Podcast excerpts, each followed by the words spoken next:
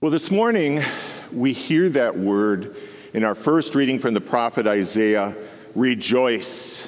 And we celebrate this feast, Gaudete Sunday, the third Sunday of Advent. Gaudete is a Latin word that means rejoice. And rejoice for most of us is not a word in our common parlance. Most of us don't say, I rejoiced about this or that. It's a word that's kind of special, kind of set apart. And so it's very important that we hear that word today and take it into our hearts as we go on in our Advent season. I was reading an article in the last week or so about kind of the effect of the COVID and all the things we've been through. And the article said that about half the people in our country, at least half, are really feeling tired, kind of worn out, despairing maybe, lacking hope because of COVID and it continues to go on. Uh, because of the wars that are happening in our world, the violence that's happening in our community, the economy, and the parade of negative stories that we seem to hear day in and day out in the news, kind of wearing people down. Well, we're not alone in that. In Jesus' time, we see a people that were similarly situated. They were waiting for the Messiah. They didn't know when he was going to come. They didn't know what he was going to look like. They didn't know what to expect. But they knew they needed that Messiah, that person who would come and save them.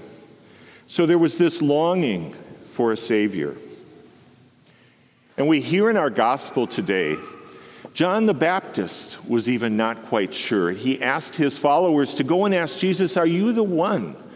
Are you the one we've been waiting for, or is there someone else that we should be looking for? And of course, Jesus does the obvious thing. He points to his works. The deaf hear, the blind see, the lame walk, lepers are cleansed, the dead are raised. These are the signs of the Messiah that they've been waiting for, these wonderful works. And we know that Jesus came to deliver us from evil. And we hear that in our psalm refrain today Lord, come and save us. This idea of salvation, Jesus coming to save the world. The word salvation means to be delivered or rescued from peril. To be delivered or rescued from peril. You know, this week, in this past week or so, there was a miraculous thing that happened in the country of China. That entire country was locked down because of COVID. And people were getting more and more upset, and they were wondering when this was going to end and what they were going to do. And one by one, those voices began to rise up. There were little protests happening, and pretty soon more and more people joined. And praise God, they lifted they lifted that ban and allowed people to get back out into the streets and live their lives again. John the Baptist baptized with a baptism of repentance. He called people to the river Jordan. He reminded them of the need to repent of their sins, and then he baptized them. And one day, Jesus came to the Jordan River and said, John, will you baptize me? And reluctantly, he baptized Jesus, and in doing that, he made holy the water of the Jordan River and made holy the waters of baptism for everyone who would be baptized from that day on. John said, I baptize with water, but the one who is coming after me will baptize you with the Holy Spirit and fire. My brothers and sisters, you and I have been baptized with the Holy Spirit and fire. Think about that. And today, on this third Sunday of Advent, we hear this word rejoice. Have we got a lot to rejoice about? Even in the face of difficult times, sometimes we carry that baptism that Spirit of Christ in our hearts that helps us to rejoice even when things can be difficult for us. And Jesus calls us today, by virtue of our baptism, to go out and be his disciples. This is what he asked us to do go out and be my disciples in the world. The world needs a few little angels walking around. We know that the invisible ones are walking around all the time, but sometimes people need to see an angel with skin on. And that could be us. We could be that angel, spreading his love, his joy, and his peace to the people that we meet. How can you and I be someone's angel today? Good question we can ask ourselves as we're going about our day today. There's a wonderful saying that says, if you can't do anything else, be kind. I think I've seen it on t shirts before. Well, I have a story I'd like to share with you this morning, and I always have to attribute these to my beautiful wife, Ann, because she's a teacher and she finds these great things that they use with the kids and passes them on to me. So, in her classroom, they've been watching a series that appears on CBS called Kindness 101. And Steve Hartman, who's been a longtime reporter for CBS, does this series with his two children, his daughter and his son. And every week they present another story of someone doing acts of kindness in the world.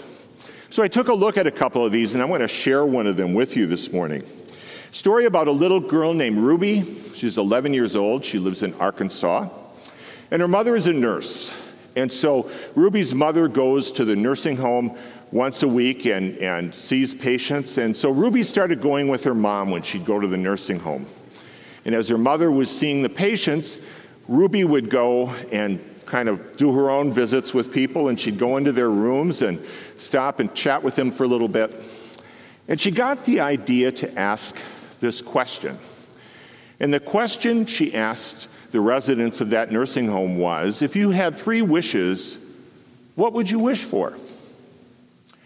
And she sort of expected that people would say things like a million dollars, you know, better health, being able to be you know, go back 20 years in my life and, you know, have my vigor again, whatever it might be. Instead, she heard things like this I'd like some cheese. I'd like some fruit.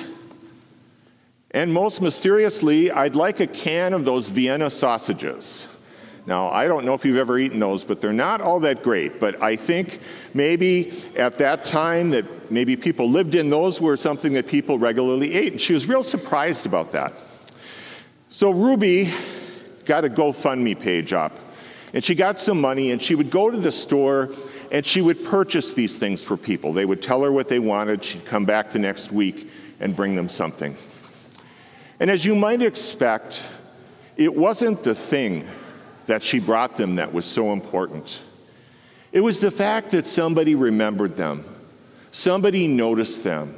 And there's a beautiful film of this story of this little girl bringing things to people in the nursing home, and they're crying and they're hugging her and they're just loving this moment. A beautiful example of one life and how one person can change the lives of so many people. Well, Ruby didn't limit this just to her little community. She founded a nonprofit organization called Ruby's Three Wishes, and they are now granting wishes to people all across the country. The last count, they had granted over 25,000 wishes to people in care facilities. My brothers and sisters, our acts of kindness have the power to change the world. Today we hear those words from the prophet Isaiah Rejoice, the Lord is near. He comes to save you. How many people need to hear that today?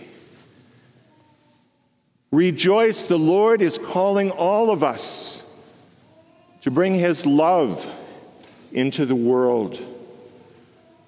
Rejoice, we hear those words from Isaiah be strong, fear not.